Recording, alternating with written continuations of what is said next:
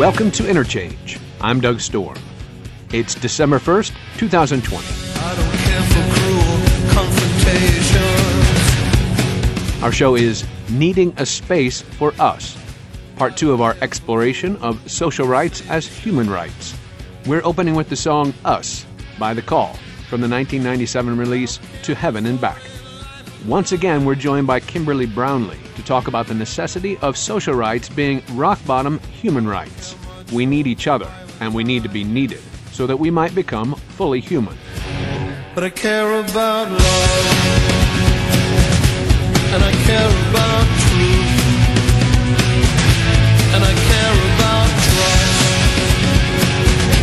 and I care about you, and I care about. Last week we discussed how social rights should have priority as human rights in the same way that food and water do, and how the right to be recognized and supported as humans in communities of care should trump individual rights of association, which is to say, the duty to care has priority over the right to be free. And further, that social deprivation, most obvious perhaps in the case of solitary confinement in prisons, is not only a moral wrong, but a deep violation of our human rights. Today's conversation ranges from permissible forms of exclusion to morally wrong associations, which may still be necessary for our well being, But I care about love, to the ways prison, immigration policy, and healthcare in the U.S. share the same kinds of degrading language and institutional trappings, and what that says about this society. care about you, and I care about Kimberly Brownlee is a professor of philosophy at the University of British Columbia. Her most recent book is Being Sure of Each Other, an essay on social rights and freedoms. And she's also the author of Conscience and Conviction The Case for Civil Disobedience, both published by Oxford University Press.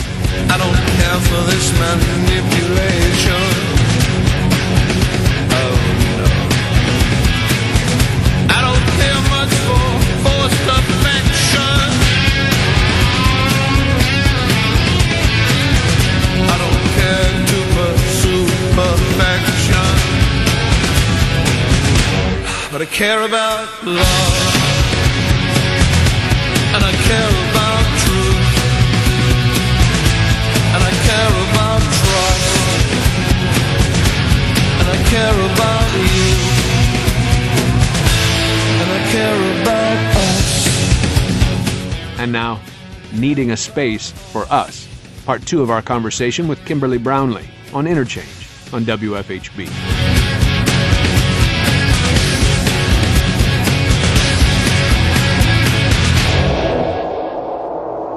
Kimberly, does one come to this work with political ideology as well? It's a question I meant to ask yesterday, and reading through some of the footnotes and you know some of the critique critiques back and forth that you kind of addressed throughout made me wonder about politics for people who write about human rights or rights in general, right? So we talked a little bit about liberalism. We talked a little bit, I think, about libertarianism, or at least you mention it in the book. Are these views of rights um, do they come down in those places and then you begin to argue from those kinds of ideologies as well? Is there a radical view of human rights, a left view, a black radical view, a liberal view, conservative view, and so on? I think the interesting thing about social rights is once you start to poke at them, they don't sit happily with any particular ideology, or at least not with the ideology that we typically bring to human rights talk. So human rights talk typically starts with the thought that the individual person is the locus of moral concern. That means essentially that you know, it's, it's your interests as a person, it's your freedoms, it's your claims, your entitlements as an individual that matter most. But when we start looking at, at social rights, we, we see just, just how deeply interconnected we are and how big some of the tensions can be, the conflicts between your freedom uh, to have privacy, someone else's right to know, your freedom to decide with whom you associate, which we talked a bit about last time, and someone else's right to be protected, right to be included. And even just how much your freedom to dissociate depends on someone else prioritizing your social needs. I think the, the other interesting thing about social rights is that they they actually don't sit comfortably within the classifications philosophers and legal scholars typically use. So there's there's usually a, a line drawn between your civil and political rights, your right to vote, due process, and so on, and your socioeconomic rights, freedom uh, from poverty, education, health, and so on. But social rights, some of them are class- classified as civil and political. So your right to marry, your right to associate, those are viewed under the civil and political heading, but they are deeply social. Your right to practice your religion, that includes practicing your religion in community with other people who are like-minded. When they're classified as civil and political, they've got legal force behind them. Uh, but I think what they actually do is they show that some of the sharp lines we want to draw between freedom and welfare, um, you know, sort of stay off my rights or provide me with resources, those distinctions are really hard to hold up when we take these needs seriously. You mentioned um, social uh, social rights in a, in a political space, and and one thing we struggle with here in Indiana, not just things like gay marriage or or um, like the right to serve people as well. The contention, you know, is that you, in a, in a commerce situation or a trade situation, you have rights to not serve people, right? This is the same thing that happens in terms of, I think you mentioned this, or at least in passing yesterday, the idea of not uh, performing an abortion, uh, so, you know, choosing to ignore someone else's rights to serve your particular religious perspective or, uh, again, uh, uh, your particular political uh, ideology as well. So it's interesting. In, in many U.S. stores, you'll see a sign saying, we reserve the right to refuse service to anyone. And that is potentially okay as long as someone else is willing to serve that person and not just one someone else, you know, 16 miles away, but someone else where they don't have to take excessive steps in order to get their basic needs met. Hmm. Um, so, so there's a, it's an interesting question of exclusivity. Who gets to say, uh, no, you can't join our club. No, you can't have our resources. No, we won't work with you. So one, you know, one really, one case that was in the news uh, fairly recently was of a bakery that did not want to make a cake mm-hmm. uh, that had a same-sex couple on the top. And uh, and the question was, you know, was the baker within their rights not to align their work aesthetically with a type of relationship they didn't endorse? And one thing we might say is, okay, you know, bakers are quite different from firefighters. If a firefighter says, you know, I'm not going to put out the fire at the house of the same sex couple, that's quite a different thing from I'm willing to sell you a cake, but just not a cake that has this image on it of a relationship I oppose. So in some ways, it's, it's how deep is the need uh, that won't be met if I refuse to do my perform my service, and how easily could someone get that need met elsewhere private organizations, private clubs, you know, they, they maybe need a bit more, need to have a bit more leeway. But even then, there's a question of, okay, is this private space a powerhouse for networking? Know, one of the big cases in the U.S. Um, involving the, the Jaycees, the question was, should women be permitted to join because this is an important business club.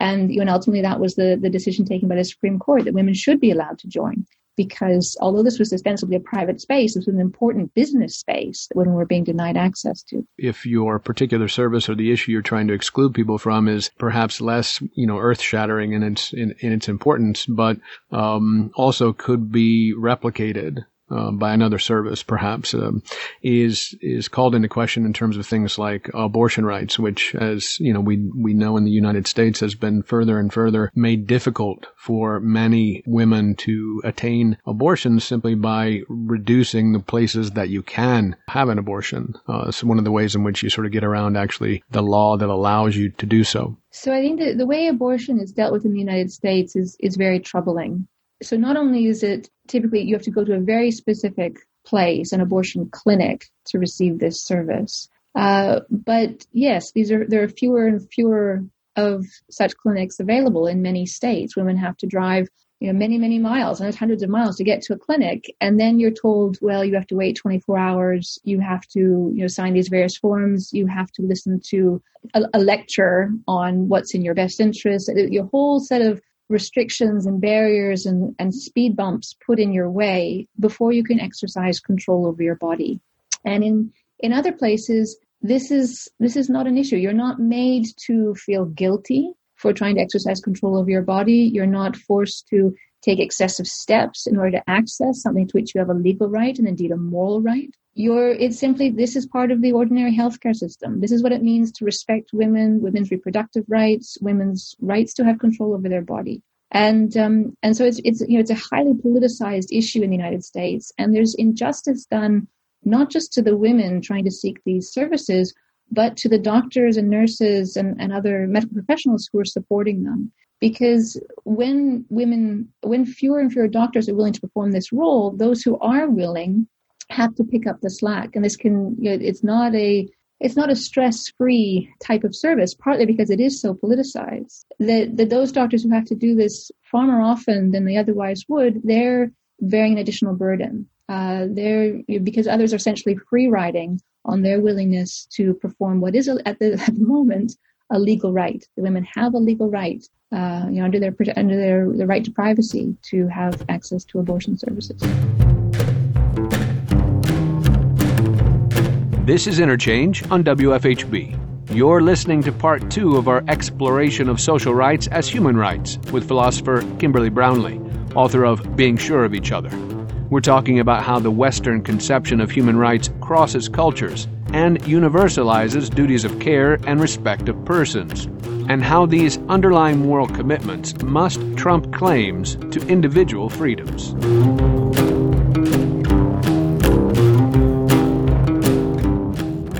So, you, we mentioned before, rights talk or rights theory is um, really a Western uh, conception, maybe, or the way we talk about it is Western or you know Northern European. Uh, yet throughout, you know, we we generally talk about things being wrong, permissible, impermissible, moral, immoral. Is it possible that these these do carry across cultures and across other other spaces? You know, again, we you talked at the beginning about this idea of the person. You know, these are rights attached to persons, and I assume each person from any place has particular rights. You wanted to argue for rights for people, you'd be arguing for all people, but all people don't share the same views we share. Uh, how how do we get around this when we're talking about rights? Yeah, so that's one of the big worries about human rights talk that it's ethnocentric, it's culturally imperialist, that it's a Western product, and that it's being sort of forced down the throats of other cultures who have different ways of carving up the moral and legal terrain. The it's it's it's true that the the term human rights that is a Western creation, and indeed that um, Eleanor Roosevelt played a role. Uh, so she was involved in the in the drafting of the, of the Universal Declaration of Human Rights, and during the drafting, a representative of one of the countries in in the room said. Um, because at that point, when they were discussing the rights, they were called the rights of man. Mm. And this uh, representative said, I hope that you actually mean the rights of men. You know, if I, I cannot go back to my country and say that these rights we're talking about are the rights of women. And so Eleanor Roosevelt and other key players uh, ter- changed the term. No, these we are talking about the rights of women. We're talking about the rights of all human beings in uh, the Universal Declaration. And so, so that language is is very much new language. It's Western language. It's it's American language, which is um, somewhat heartening. So the the the concept human rights that that is that is young. Uh, that's that's sort of 19, 1945, 1948 when the declaration was uh, was signed. The idea of natural rights is much older. Um, you, know, it's, you know, it's not ancient, but it is older. John Locke um, was highly influ- influential in, in shaping our understanding of natural rights. His thought was that uh, our, our lives are given to us in trust by God, that ultimately we, we belong to God. We are God's creation. And that as the trustees of these precious human lives, we have duties, uh, duties to take care of our own bodies and minds, duties to care about each other's bodies and minds, to duties to respect each other's life, liberty, um, access to resources, and, and so on. That idea of, of natural rights, that you can have a duty to another person because they're a person, that is a cross cultural idea. That is not a Western idea. Many of our philosophies are, are a little bit tribal. Uh, you know, sort of this is how we respect the people within our circle, not necessarily how we respect everyone. And so that's the That's that universalizing push. Um, that's uh, in a way the the innovation in in rights talk, rights theory. But the the idea that we can have duties to each other because we're persons, um, even you know, just because we're members of the same set of persons, same tribe, that is an old idea, um, and and it's and it is a cross cultural one. The the language that's used in in many places isn't quite as rigid, uh, but it has the same ultimate flavor. So so in some Eastern philosophies, uh, Buddhism, for example, there's a commitment to certain ethical precepts, and one of those precepts is to not do harm, not do harm to others, not to speak unwisely, so not to injure others unnecessarily, uh, not to take intoxicants that are going to affect your thinking, so you might speak harmfully or you might act harmfully. And and you know you can find this across moral theories, across cultures, that there there are underlying moral commitments that have a common ring to them in terms of respecting each other, valuing each other, and being appreciative that people can have claims upon each other to be treated well. Rights and duties go together in a sense. Uh, generally, you're expressing there the uh, duty side of things more than anything else. That in in this way, when we talk about rights, we also necessarily talk about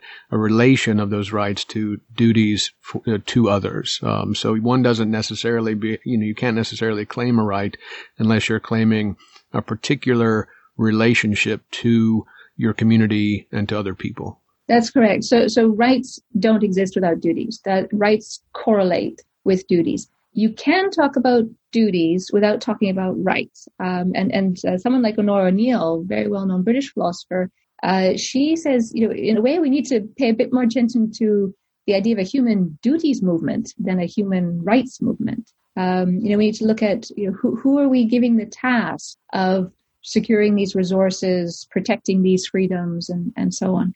And so the concept of duty is is is broader. You can talk about duties not to be wasteful, where there's there's no particular person at the other end, no particular claimant who's saying, you know, respect my rights. Uh, when we talk about duties not to be wasteful, you can have duties to be benevolent. Um, and so there's a contrast drawn in philosophy between what are called perfect duties uh, where there's no wiggle room. You know, you have a duty not to kill someone, you have a duty, a duty not to kill anyone, duty not uh, you know, to, to assault or, or harm someone. And then there are imperfect duties where you have some wiggle room in terms of how you satisfy them. You know, there are many ways you might be benevolent, many ways you might be charitable. And so your duty to be benevolent gives you some space to honor it in, in different ways.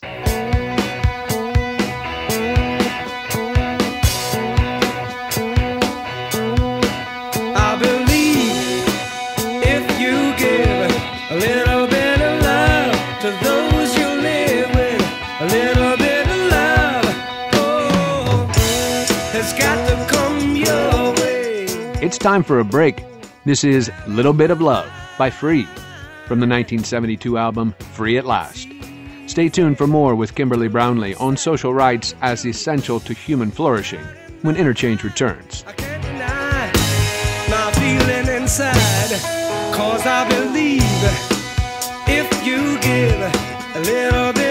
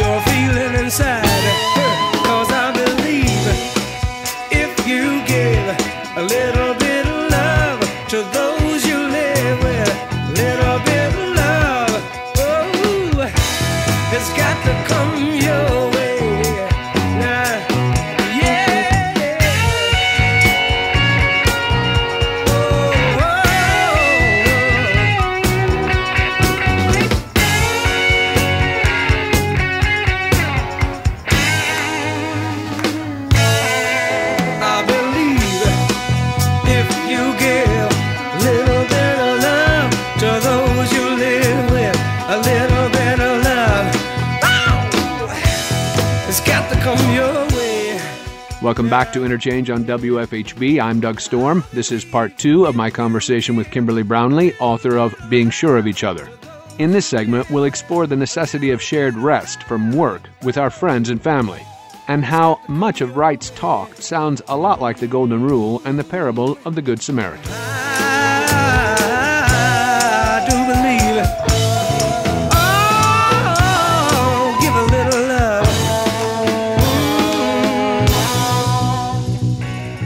I wrote uh, throughout the book, mm, I would underline something and say to myself, this sounds a little bit like um, a socialist or communist perspective. And a couple of times I actually wrote, the, you know, this reminded me of uh, Marx's uh, from each according to their ability to each according to their needs. Um, is there a conscious aspect of that for you in your work? I don't think so. That that idea, I, I, I could see how that would would show up, and and I think the from each according to their abilities element that that is meant to be uh, compassionate. Um, to recognize that what we can demand of ourselves and each other has to be responsive to what we're able to do, um, and that uh, what we owe to each other is also necessarily responsive to how we're built and what things can be asked of us. So in in the case of uh, social rights, if we're able-bodied, if we're mentally competent, uh, if we have decent social skills, then no one has to provide us with a friend. You know, we have no human right to a friend, but we do have rights that we have good enough chances to meet people, to make friends, to keep friends, that we have enough money that we can be hospitable you know, have someone over for dinner or buy them a gift on their birthday when they bought one for us on our birthday. Uh, that, that our social needs and our political needs and our economic needs are actually quite closely intertwined. If our, if our polity doesn't recognize a common rest period, uh, then it's really hard for us to stay social. If our polity doesn't give us, ensure we have just, you know, a little bit of discretionary income, very hard to be social there's a there's a wonderful, a really fascinating case um, explored by the philosopher Julie Rose in her book Free Time.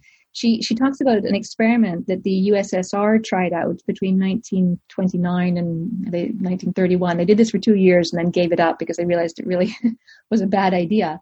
They they adjusted people's work days so that they maintained constant productivity. So, you know, everyone sort of worked five days and got two days rest, but it wasn't the same two days. And the problem was that people found this absolutely torturous because you know, the response was, well, what's the point of having a, a weekend or a you know, break when my kids are still in school and my spouse is still working? You know, having being able to rest together, right. that's the key thing for keeping our associations going. So they couldn't maintain it because you know, economic productivity was plummeting in other ways because people were depressed and, and despondent because they couldn't keep their ties going. It certainly calls to mind our own issues with just in time employment and, you know, never knowing when you're going to be called onto the job or not and not having the ability to plan your, your life because of those, those issues. So I think in the States that that's a big, big problem that many people work two, three jobs in order to make ends meet and many people commute for an hour or more, you know, in each direction to get to work and get home. And uh, when, you know, just uh, linking back to what you're saying about there being perhaps a Marxist shadow in some of my, my writing, there is there is an idea that our time should be such that we have eight hours devoted to work, eight hours devoted to rest and sleep, and eight hours for what we will. You know, to yeah, to to to be with the family, to you know, pick up a hobby. And if you're commuting an hour or more each day, there and back, to do your eight hours of work, your time for what you will is being radically truncated. Mm. And and with that big costs for your freedom of association um, and many other goods that uh, that should be things we can take for granted. There's really not a discussion of work in this particular book. I don't know if you take it up other places or we'll take it up. Work being where many of us spend a lot of our time um, and where many of us have relationships. And they're difficult relationships often in, in terms of work environments because they're often in hierarchical spaces and trying to understand those contexts and social, you know, friendship contexts in work as well uh, surely complicates a lot of these social rights issues. Absolutely. Uh, the former U.S. Surgeon General, Vivek Murthy, uh, he wrote an article a few years ago in the Harvard Business Review on loneliness at work. You know, he points out that we spend more time with our work colleagues than we do with our families. Those associations, you know, as you say, are, are often unchosen. Um, you know, who's put in the office next to you, who's put in the cubicle next to you, who's sitting next to you in the assembly line. Those are the people you spend the bulk of your time with. And there's important questions that workplaces need to address in terms of the reality of those semi-forced associations, you know, how to make them healthy, how to make them decent, how to make them in a way compensatory, you know, sort of picking up the slack when we would otherwise associate with chosen friends. Now, it's not the case that outside of work we get to choose all the time who are who with whom we'll associate our neighbors are typically not chosen. You know, the people from whom we'll, we'll borrow sugar or really hope they'll come with a fire hose if, you know, if our house catches on fire. We don't pick them. And yet they're, you know, they're very important. They are, you know, they're a presence in our lives. And so again, you know, an important connection that we want to have some community support in order to, to make these associations work because they, you know, they are going to be a fundamental part of our social world, who our neighbors are, who our um, fellow workers are. This is Interchange on WFHB. You're listening to part two of our exploration of social rights as human rights with philosopher Kimberly Brownlee, author of Being Sure of Each Other.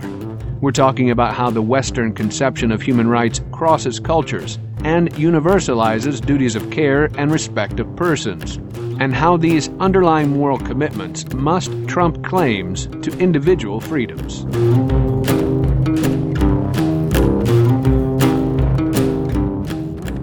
Wondered, Kimberly, as I was reading, if if we could boil everything down simply to the Golden Rule and uh, the Good Samaritan. You know, these these seem to me pretty basic ideas, right? Uh, the you know, I don't know if we need to complicate them or if they're necessary because of the complex world we live in, but these are kind of again standard things that we've been taught. And as you brought Buddhism and religion into this as well, this is not something that should surprise people. These relationships that we have with other people do have principles that guide us. You know, we need to assert the ability to be good to people. The Good Samaritan is a good, a good example here in your, I think with your particular outlook here, you have a duty to recognize the person who needs help in that particular story, obviously. Yeah, no, I, I like I like that idea. I'm I'm not uh, I'm not allergic to to Good Samaritanism. I think some think it's um, that it's stepping into supererogation. If you start to you know, say people have Good Samaritan duties, some would say, well, no, that that you know, that's beyond what we owe each other morally. You know, that that's the virtuous person. That's admirable, but that's not a duty, or certainly not something that someone could assert as a right. But I think what's what's uh, really interesting is that some of the best parts of our relationships we cannot make sense of without rights talk. Um, so the philosopher John Tomasi's pointed this out that it's really hard to make sense of the idea of being generous without the idea of property, Pro, you know, property rights that you are then generous in sharing. It's hard to make sense of the idea of forgiveness without first having the idea of a debt, uh, that someone has wronged you, someone has trod on your rights in some way, and you choose to forgive them. And you know, in forgiveness and generosity, these are these are key goods in family relations, in sort of healthiest social relations. And so I think there's a there's a place for rights, rights and duties, even when we're talking about things that are very admirable. Let's move forward in the book a little bit. We've obviously touched on several of these things. There's one point where uh, earlier we were talking about perhaps the right to deny service, you might say, you know, the right to ignore somebody is okay as long as not everybody does so. I think this moves into your, uh, maybe into your each we chapter, which is dilemmas of sociability. I frame a lot of these problems as as collective action problems. You know, we we have duties collectively to care to ensure uh, that everyone gets their basic social needs met. Um, and and so when when it looks like someone is being shunned, uh, someone is being ignored, being left out by everybody else, then that collective action problem becomes a more directly personal problem um, one that you can't ignore anymore, or, or, at least can't satisfy by by doing your bit in terms of the collective part. And there's a there's a really there's a wonderful book by uh, Vivian um, Paley. I'm hoping I'm saying her name correctly. Titled "You Can't Say You Can't Play." And uh, she's she was a MacArthur Fellow. Um, she was a, an educational scholar and, and teacher, and she decided because she had a, she had a group of kindergarten kids that really she couldn't make things work, and so she, she couldn't figure out why there were three or four kids that were being regularly exiled, ostracized, you know, the brunt of, of, of others' mistreatment. And so she decided to discuss with them and the other grades in her school what they thought about having a new rule. You cannot say you can't play. Uh, and what was very interesting was the the perspectives kids took on this. Um, so there were the the boss kids who did a lot of the excluding. Who one of them said, "Well, what would be the point of playing uh, if, if, I'm not allowed to you know decide who's in and who's out today?" Um, but there were there were other kids that were were, were very reflective reflective about it and thinking, okay, well, would people actually be open-heartedly inclusive if they were forced to play with someone, um, or would it become mocking and belittling, sort of including but not really including? There were concerns about whether the, the quality of the play might be affected. You know, certain kinds of play have you know got five people on each side playing a certain you know team sport. You just maybe can't do those at the school playground. It's a wonderful book. It's, it's actually a wonderful introduction to philosophy and, and a question of distribution. Uh, you know, how do we distribute social goods? How much freedom should we curtail in the name of everybody getting enough? And she really shows that this, how much this collective action problem of caring about whether everyone's included can become a, a personal problem, a personal decision when you're the one who has the power to include or exclude it just continues to strike me as that freedom is a is not, not the best word or not not the right idea. You know that you're working against this very idea that freedom means what it what we think it means about, you know, being able to, to not have to be with other people. I it's, I never thought of it that way generally. As the more you talk about it, is it is pretty fascinating that it turns out to be a, a right to really just exclude people. And this idea of, you know, curtailing freedoms, you know, of course, in this country again sounds like the worst thing in the world you could do for people, but it's exactly the opposite, or you're trying to say it's the opposite. It can be obviously onerous, I'm sure, but the ideas of how we work together, how we are together, how we're uh, teaching our children to be together uh, really have to do with how we are together and not how we are necessarily valorizing being apart. A philosopher that I, I really admired, Joseph Raz, he has this idea uh, called liberating duties that actually when we are entwined with other people and we, we recognize that, we honor it. That is a fantastic source of value and meaning. Uh, we talked a bit about this last time in relation to the need to be needed. But his, his thought is that so many goods, so many avenues for interesting living only open up to us through relationship. Uh, and so in, in terms of having freedom, you know, in the sense of having lots of choices, lots of interesting things to do and ways to live, having having options in terms of that, he would say that you know you must embed yourself in connections with others. You know, many of those avenues won't be available if we don't recognize our duties to each other. This is Interchange on WFHB. You're listening to part two of our exploration of social rights as human rights with philosopher Kimberly Brownlee, author of Being Sure of Each Other. We're talking about how the Western conception of human rights crosses cultures and universalizes duties of care and respect of persons, and how these underlying moral commitments must trump claims to individual freedoms.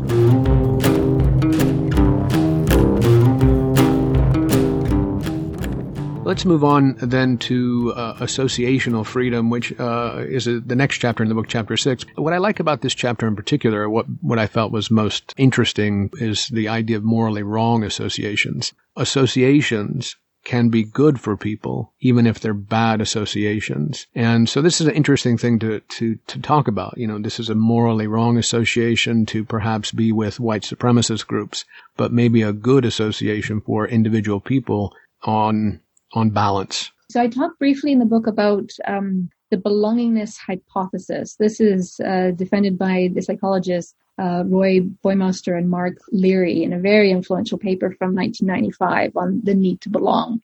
And there they say something even stronger uh, than than what you've just suggested.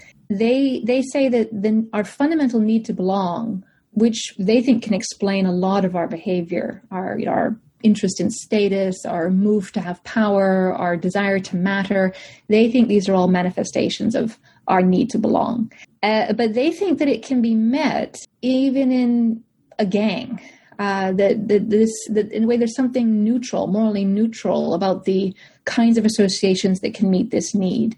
I'm uh, I take a slightly less radical view because morally troubling associations like gangs they they're going to come with at, best hidden costs. Uh, you know the the behaviors expected to appease those in charge the the risk of being kicked out and suddenly you're the enemy and at the receiving end of their violence. Um, the, you know, the the hierarchy the, the brainwashing all the the dangers that come with gang membership show that this really isn't the place to get your need to belong met. That said, and this is this is the part where um, that you were referencing in my work. If your options are isolation or gang membership, you would be wise to choose gang membership. Um, you know, in in prison, you're put into a crime.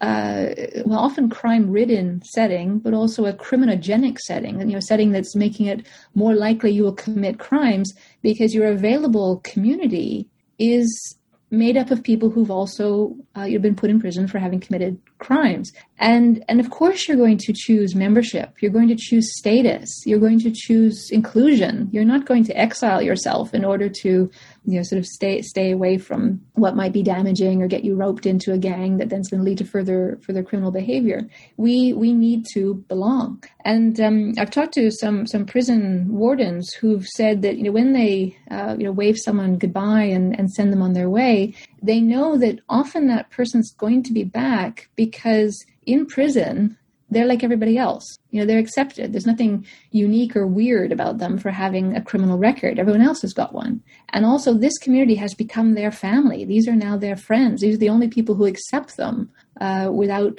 worrying about that that stigmatizing label. Yeah, I would sort of go 75% of the way toward the Baumeister and, and Leary idea that we have a fundamental need to belong, um, and it's rational to meet this need in even in bad ways when that's the better choice than being isolated. The idea is that, you know, things can be done wrong or have wrong origins that turn out to offer positives or social positives that then give someone claim rights within that sort of negative space or within that space where they've done something wrong. Some of those associations we have that we have no right to form that should not exist. You know, a child marriage should not exist. Once they do exist, the moral ball game changes, and uh, and and that's really you know it's quite a it was quite a challenging idea to to think about. The idea that you might actually be able to bootstrap yourself into relationship rights. Um, and indeed that the wrongdoer might be able to bootstrap themselves into relationship rights. And the reason they can do that sometimes is that the interests have changed. So one case we could think about perhaps is is Beauty and the Beast. Beast absolutely should not have kidnapped well, he didn't kidnap Beauty, and at least in the Disney version she she you know she goes into the castle to get her father out um, and agrees to a trade that he releases her father. Uh, the beast releases her father if she agrees to stay. So she agrees to stay, but she's now essentially a prisoner. So Beast has no right to imprison Beauty but over time, her interests change. So she's, uh, you know, her, her connection with her former community has been shaken, maybe not severed, but, you know, time is passing. She's beginning to build up a connection with the beast. Uh, she's becoming invested in this connection, and her interests are changing.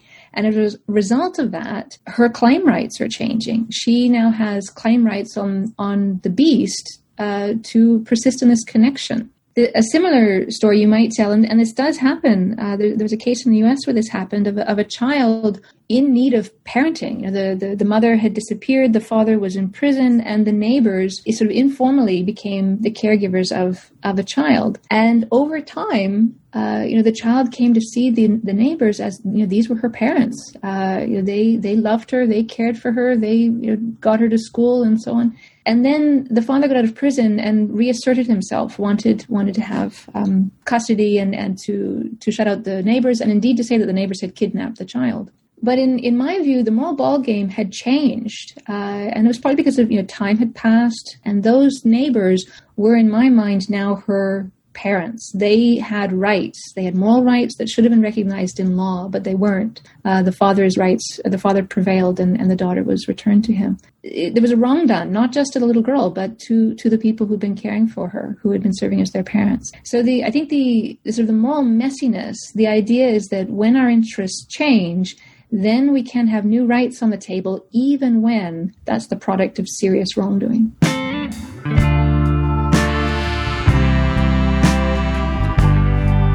It's time for another break. This is Frazey Ford with You're Not Free from her 2014 release, Indian Ocean. Stay with us for more on the ways our moral commitments, duties, and responsibilities trump claims to individual freedoms when Interchange returns on WFHB. You gotta get out to the country and leave your troubled mind.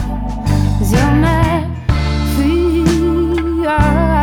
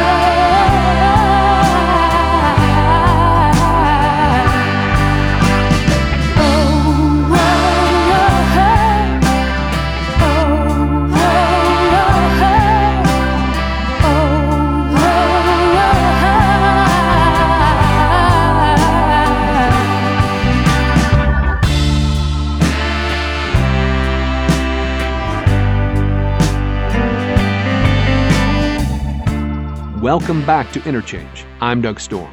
Our show today is Needing a Space for Us, part two of my conversation with human rights philosopher Kimberly Brownlee.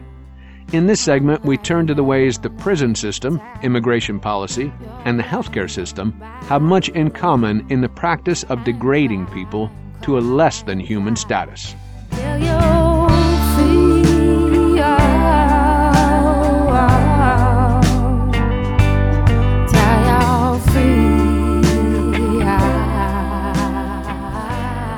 We did touch on prisons and mostly with essentialist language, and it, it closes the book. Chapter 8 is one on segregation, prisons, hospitals, immigration, things of that nature. It is one that makes the most ready sense to someone to say, these are these will be harms. Um, you know, keeping people apart, uh, giving them negative environments. Uh, the as you mentioned, prisons already being uh, places where there are lots of people but not decent social opportunities, or and the wrong opportunities. If you want people not to be committing crimes. This is not a singular issue. Prisons are not the only place we're segregated. It's just kind of an easy one to see in stark relation to to to someone's social deprivation. So, uh, how else are we segregated? And we can talk about prisons, obviously, but uh, if you don't mind, explain the other other ways we're segregated. I'll say just one quick thing about prisons that the way we tend to run them in the United States, the UK, uh, Canada, to lesser lesser extent Europe, is not the only way to run them. So, so the United States, these are highly segregating institutions. For people in prison, access to outside communities, that is the ultimate carrot and stick. I think prison guards, prison officials use that. They should not be using that as a carrot and stick. Access to family and outside communities, that should be a guarantee, not a privilege you could lose. But in some places, notably in, in Europe, uh, prison is not a fully segregating institution. So in, in Norway, there are weekend prisons. Um, you you show up at prison on Friday evening, you stay over the weekend, you go back home on Monday morning, and you this enables you to keep your job. This enables you to keep your connection to your family. That it's not nearly as uh, isolating and um, privative as prison in Anglo-American societies. So that that's one thing on prison.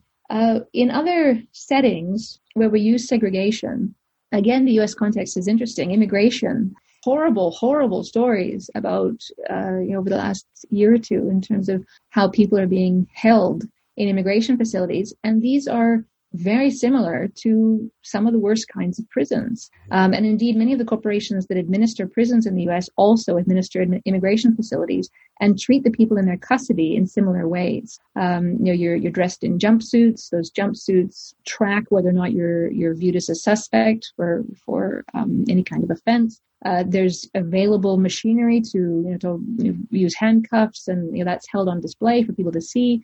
These are you know, block, cement block units that are, you know, families are separated. At the moment, there are over 500 children. That you know, this is a very you know big story in the U.S. right now. Over 545 children who don't know where their parents are because they were separated from them during the immigration process. People held in cages. The, the way we practice immigration says a lot about a country and how, how welcoming it is as a community to new entrants. And so you can have the you know, the, the social conversation writ large when you look at immigration policies. There's a philosopher, Christopher Heath Wellman, who has argued that states have the same freedom of association that individuals have. So just as I, you know, I have a right to decide uh, the person I will marry or the re- religion I will practice, so too my state should have a right to decide who gets to come in and who doesn't, even when the people trying to come in are in desperate need. And, and I think that is mistaken. First of all, you know, states, in the same way that, you know, we as individuals don't have nearly as much freedom of association as we might think we do. You know, we don't pick our parents. We don't pick our developmental setting. We don't pick if we have siblings or not, if we're raised in an institution. We don't pick our country or culture of origin there's so much about our associational life that is is given to us. We don't get to make any choices about when we're young. Similarly a state doesn't get to pick who its neighbors are it doesn't get to decide you know whether it's going to border mexico or canada or other parts of europe and so on. It doesn't get to pick its history or its geography and it must confront those realities and acknowledge that immigrants are being excluded and that goods are being denied to them over which they have no control. So, you know, you can only say these goods that we're holding exclusively to ourselves, um, you know, that we're we're justified in denying them to other people. You can only say that when those other people had some option to join, um, or they have some at least equally good access to the same safety and resources and so on. But when you're holding goods that people are you have no chance to access and they can't get equally good ones, then you're saying you're making an indefensible claim to exclusivity.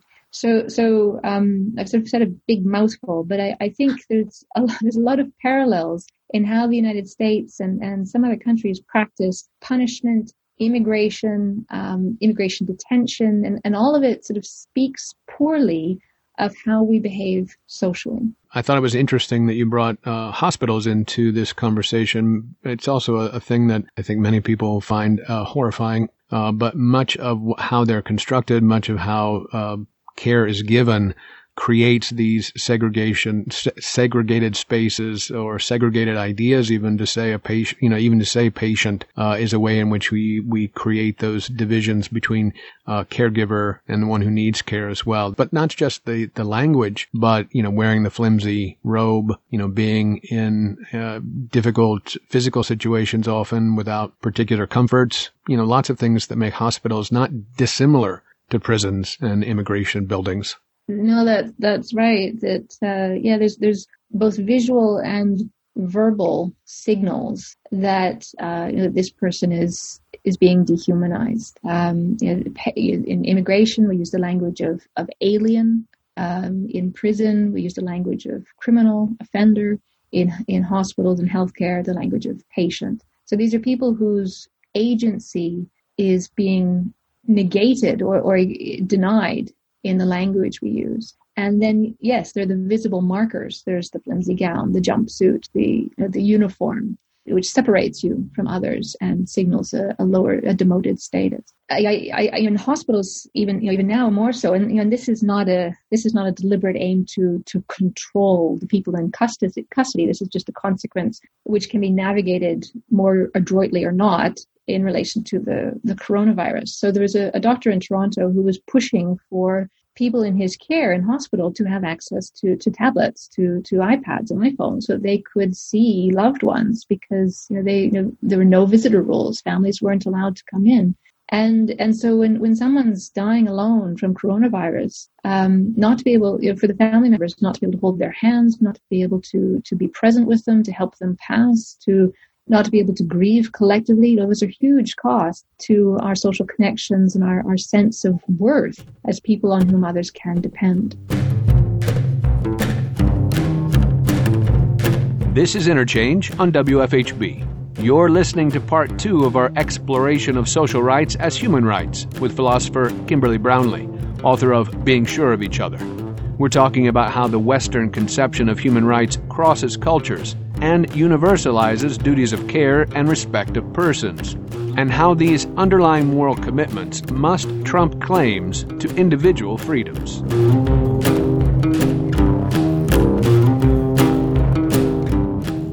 Are you exploring this as a way to say the healthcare system is punitive on its visual face, on the way it treats patients, on, you know, it's not dissimilar in its punitive nature? What is that saying? What's that telling us? I, th- I think one interesting thing about the coronavirus is how much it's highlighted that people who are in others' custody, in others' care, really depend on their caregivers to protect them. So, you know, the fact that there have been outbreaks in prison of coronavirus, so there's been a lot of outbreaks in care homes, that that says something about the way we practice custody and caregiving and and and yes, just briefly on the on the visual aspect, there have been some activist efforts on, on the parts of unexpected groups. So, so um, an association of architects in the U.S. Uh, committed themselves to refuse to design maximum security prison blocks. Uh, that they, you know, they would not let their services be be co-opted to produce facilities that were essentially you know, going to be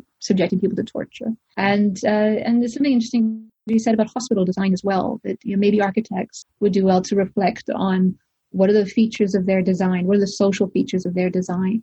Um, it'd be a useful test for designers. Does does my building enhance and support social needs, or does it set up a, a site where people are going to be going to be isolated, going to be restricted? Um, it's an interesting discussion in the UK for legislatures whether to have a loneliness test as part of any new policy design. And you might sort of transplant that into other professional communities. You know, do, does our work enhance sociability or does it thwart it? People designing parks and urban spaces, um, does it enhance it or does it thwart it? So back in chapter four, and this is, I know, a long time ago, but there was an interesting point that actually you, you reminded me of talking about nursing care or nursing homes, right? So you make, uh, I think, the point that in in society, and we can make a social claim or a social right that we should have care, we should be recognized as people. We have a right to that, but not a particular right to it, right? So that you make you make the point that the there has to be a way in which you know that need is met, even if we can't say that one particular person needs to make it. Then you point to the fact, but we also have to understand that we we might need to be aware of who's uh, meeting those needs or what institutions are meeting those needs, right? You say, I think, you know, if there is a group of hungry people, we don't want the, the rotten fruit vendor to be the one who takes up that slack. Uh, so nursing care homes is one in particular, uh, where so many of them are just for-profit uh, entities that have no interest in care, but the body in the bed is an economic widget this isn't a problem only in for profit enterprises. So in, in prison, your cellmate may be an adequate source of social connection for you, but they might also be psychotic. They might be deeply depressed and suicidal. And so, so you know, it's, it's, you know somewhat the equivalent of the, you know it's the rotten fruit vendor who's been right. supplied to you as a as a as a form of connection the, the problem, yeah, you know, it's, it's, it is tough when there's, when there seems to be sort of few state resources. How do we fund these various enterprises? And I don't know if these things can be done cheaply. Uh, you just giving one example of social care in the in the UK, there's a social care system uh, where you know, people can receive support at home, and that care focuses on you know the the the weekly or twice weekly chat um, you know helping clean tidy up the house and get the laundry done and do the meals. But the appreciation is it's the chat that matters. The problem is that care is not consistently provided by the same person. So you can you can have you know week after week someone new coming, and the problem for the person waiting for that visit is they they're then they have no joint narrative. They have no common history with whoever's coming. They're starting over socially again and again and again.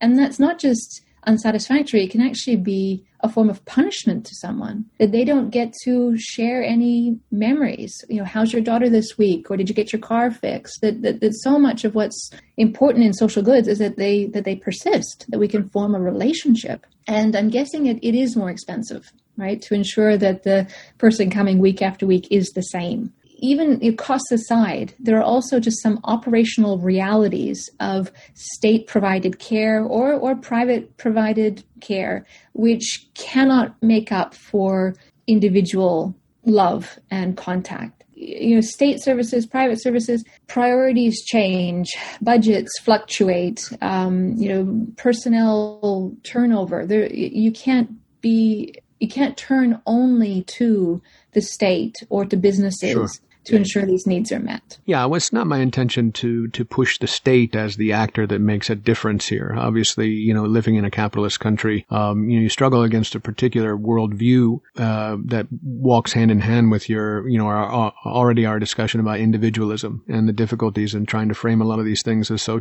uh, social rights in a space that focuses on individualism and your freedom from other people for the most part. So mostly uh, I think we're confronted with, you know, a way in which we grow our minds and grow our social being that has, that sort of works against all these things you're trying to, to point out as rights, um, as things that we need to be giving to other people and caring for and to be loving about. You know, they don't have the same force in, in a world where you're brought up to valorize other particular things. Yes. That's all I was trying to say.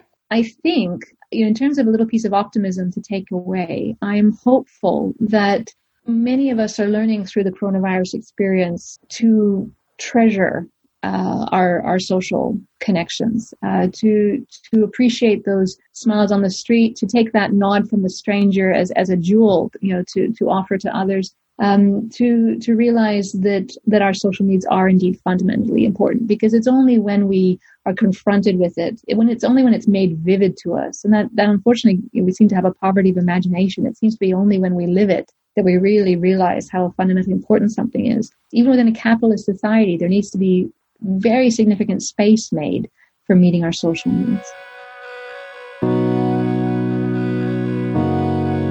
That's our show. We'll close with Humankind off of the 2001 album Mobilize by Grant Lee Phillips.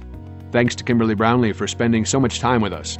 Her short book, Being Sure of Each Other, tackles a big problem how to get freedom loving individualists to recognize that our duties to each other are more important than their right to be left alone. We'll include a link to part one of our conversation in the web post for this show. I'm Doug Storm. I produced this episode of Interchange. Cade Young is executive producer. This is Bloomington, Indiana's community radio station, WFHB. Thanks for listening. If only humankind was not so heartless now, heartless now. It's hard to love fellow man. However, can I help myself from harboring such evil? And the reason of pain is clear the bliss. All the riches to squander here. If only humankind was not so selfish now, selfish now. It's hard to love your fellow man. However, can I help myself from harboring such evil? And heartless now, heartless now.